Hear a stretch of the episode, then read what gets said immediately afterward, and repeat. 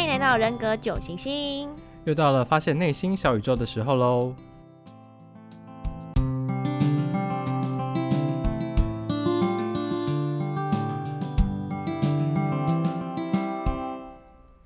Hello，我是 Liz。Hello，我是 Ricky。哎，最近大家都在封那个十二星座比例图，哎，你有做吗？呃，我没有，哎，那是什么东西？我有做，就是除了以前我们一般讲说，诶，你是水瓶座啊、天秤座、天蝎座，就一个星座之外，后来啊，也有人讲说有什么上升星座、月亮、太阳等等的。那这个呢，最新的这个就是计算一个人十二星座所占的比例。像我自己做完，我是水瓶座，然后高达有五十趴都是水瓶，另外一个是射手，大概四十趴吧。然后我有七个星座比例是零。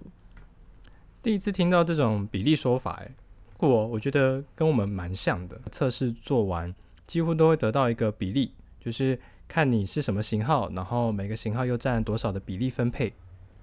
做完测验之后拿到结果，再来从中挑呃比较高比例的两个型号、三个型号去找，好像也是一种办法啦。不过我是觉得，如果你听完我们前面这么多集，应该就会发现。找自己的型号就已经很不容易了，何况是要判断别人的型号。真的要了解一个人，真的是很不容易啊！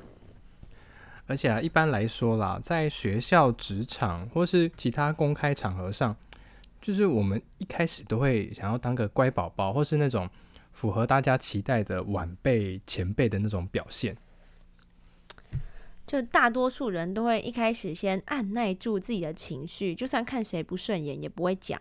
然后一些行为表现在办公室里面就很像戴一个假面具一样。就是我们会采用社会上认同的、道德上规范的，或是情理上相容的一些呃我们自己认可的标准啊，来互动跟回应别人。一时半刻很难察觉，但。无论你是如何包装自己的，就是这个人的本型系统还是存在着的，所以就是有那么一句话嘛，日久见人心。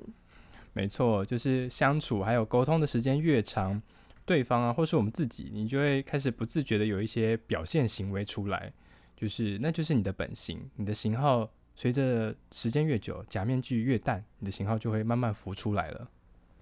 那今天也要来教大家几种方法来判断型号。哈，好啦，拖到现在，我觉得真的是不得已，情有可原。没错，没错，我们就是希望呢，大家可以有前面几集的基础，然后先知道行为表现啊、恐惧啊等等的，那你才会知道说判断出来型号之后，这样子的型号到底是什么样的人。不然就是，哎，判断完我知道他是三啊啊，然后嘞，三是什么？或者是我们在讲，就是某些型号它有一些。呃，行为表现的时候，你根本不知道我们到底在讲什么东西，这样子。所以这个恐惧、欲望、心态、行为，还是真的很重要的一个基础。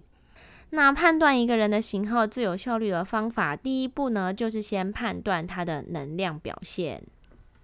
因为人的能量表现是没有办法隐藏的，只是我们现在可能都没有在察觉或是没有发现而已。不同型号的人能量表现是有差异的，大家应该也可以看得出来，就是。Ricky 呢，能量应该比历史还要弱一点吧？好啦，就是真的，某些型号能量满满，某些型号的表现就是很内敛。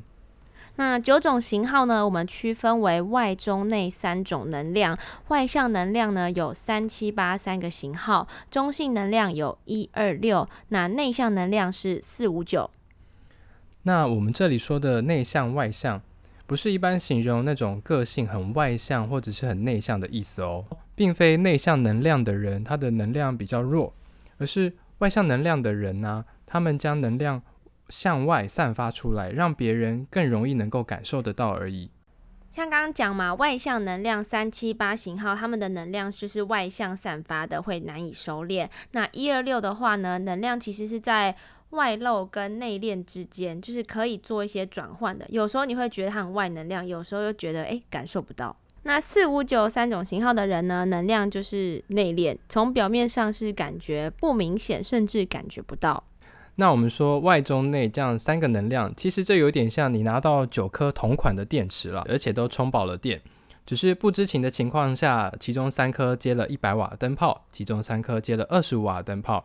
那最后五三颗接了五瓦的灯泡。好，那一开店，你就会发现一百瓦的那三颗灯泡特别亮，你就会自然而然的觉得，诶，那应该是那三颗电池电力比较够，比较充足。但其实不是，只是因为它们表现的方式不一样。那所以其实九颗电池都是一样，能量满满的。那区分出能量表现之后呢，判断型号还有另外一个诀窍，就是判断一个人的决策中心。那什么是决策中心呢？其实顾名思义，就是你身体做决定的地方啦。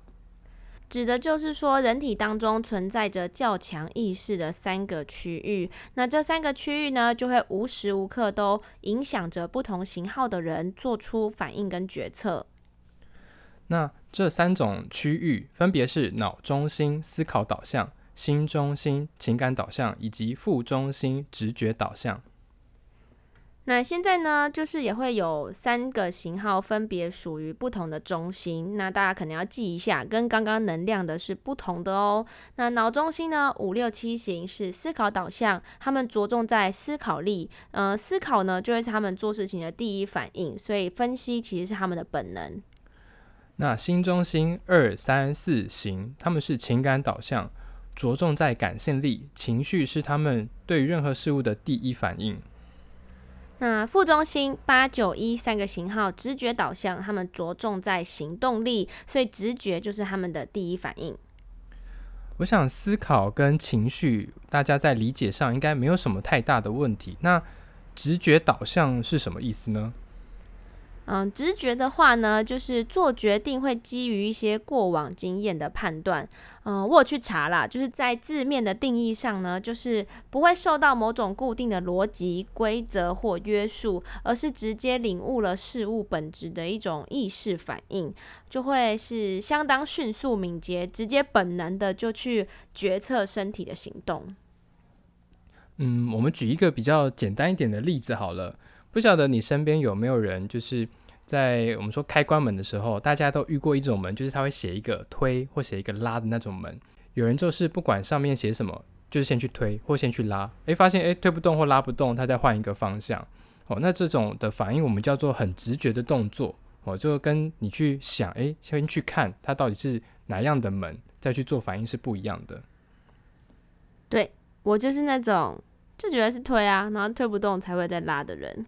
那这三个决策中心呢，就是可以通过长时间的观察而得知。就像这些日常生活的一些小小的行为，就可以看到大家到底是先想还是就直接去做。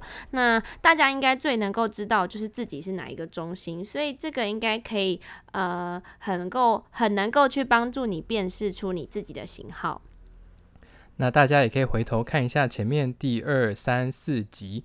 其实我们介绍型号行为的时候，也是有用决策中心来区分，八九一一级都是副中心，二三四一级都是心中心，五六七那一级就都是脑中心哦。那能量表现呢，其实比较快可以察觉，决策中心就需要花比较长的时间来观察。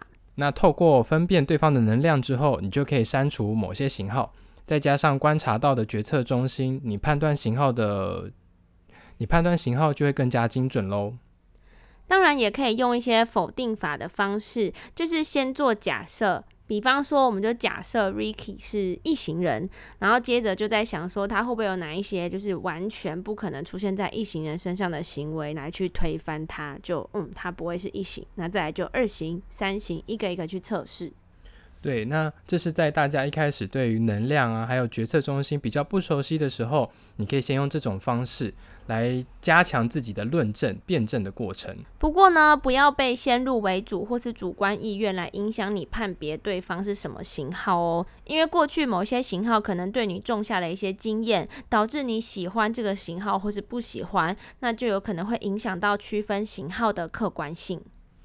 那也要明白，任何型号都可以做出任何事情的，因此不要用好人坏人来区分型号，更不要因为某个型号曾经伤害过你，你就认为眼前你喜欢的这个人不可能是那种型号。那也不要因为某些型号曾经在你身上做出不好的事情，就对这个型号的人产生偏见，更不要标签别人。这是因为一开始我们学九型的时候，你都会开始习惯对某些认识的人贴上标签。但这只能放在心上哦，因为你只是为了帮助你能够找到型号而已。那这些标签如果久而久之错误引导你，甚至你判断错误型号之后，别人一旦找错型号，他可能就会影响他自我发展的机会，甚至影响他一生的。哦，这就要讲到我们旁边这位 Ricky 呢，嗯，刚开始学的时候，因为他比我还早去上课，认识九型人格。然后呢，他跟他的好朋友还有就是一起讨论我是什么型号，一直说啊，历史就是三型啊，就是三型。害我后来去上课的时候，真的超级困扰。我就一直在想说。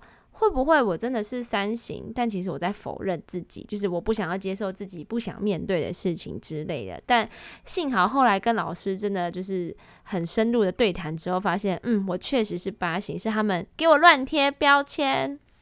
好，那大家就知道正确认识九型，认正确认识九型的重要性了嘛？就像我们那时候。找错型号，其实也就我们也就上过几堂课，跟大家目前学习的进度其实差不多。可是我们就觉得我们能够看到别人身上的呃特质，或者是符合行为的表现，但事实证明错了。那这其实都来自于我们自己型号的一些错误的认知或者是限制这样子。更何况我们先前几集也有介绍过，大家每个型号都还有分解整合的状态，还有复型的力量，甚至它会有九层健康层的变化。那其实健康层越高，健康状态越好的型号的时候，你会发现它的呃型号的特质的表现跟恐惧欲望都会特别的不明显，会特别难判断。这一集也教了大家蛮多的方法的，那大家可以透过自主训练，没有啦，就是可以自己练习呀，然后自己嗯、呃、看看观察一下身边的人。不过真的要切记，不要乱贴标签哦。好了，那我们这集就到这边喽。人格九星星，我们下次见，拜拜。拜拜。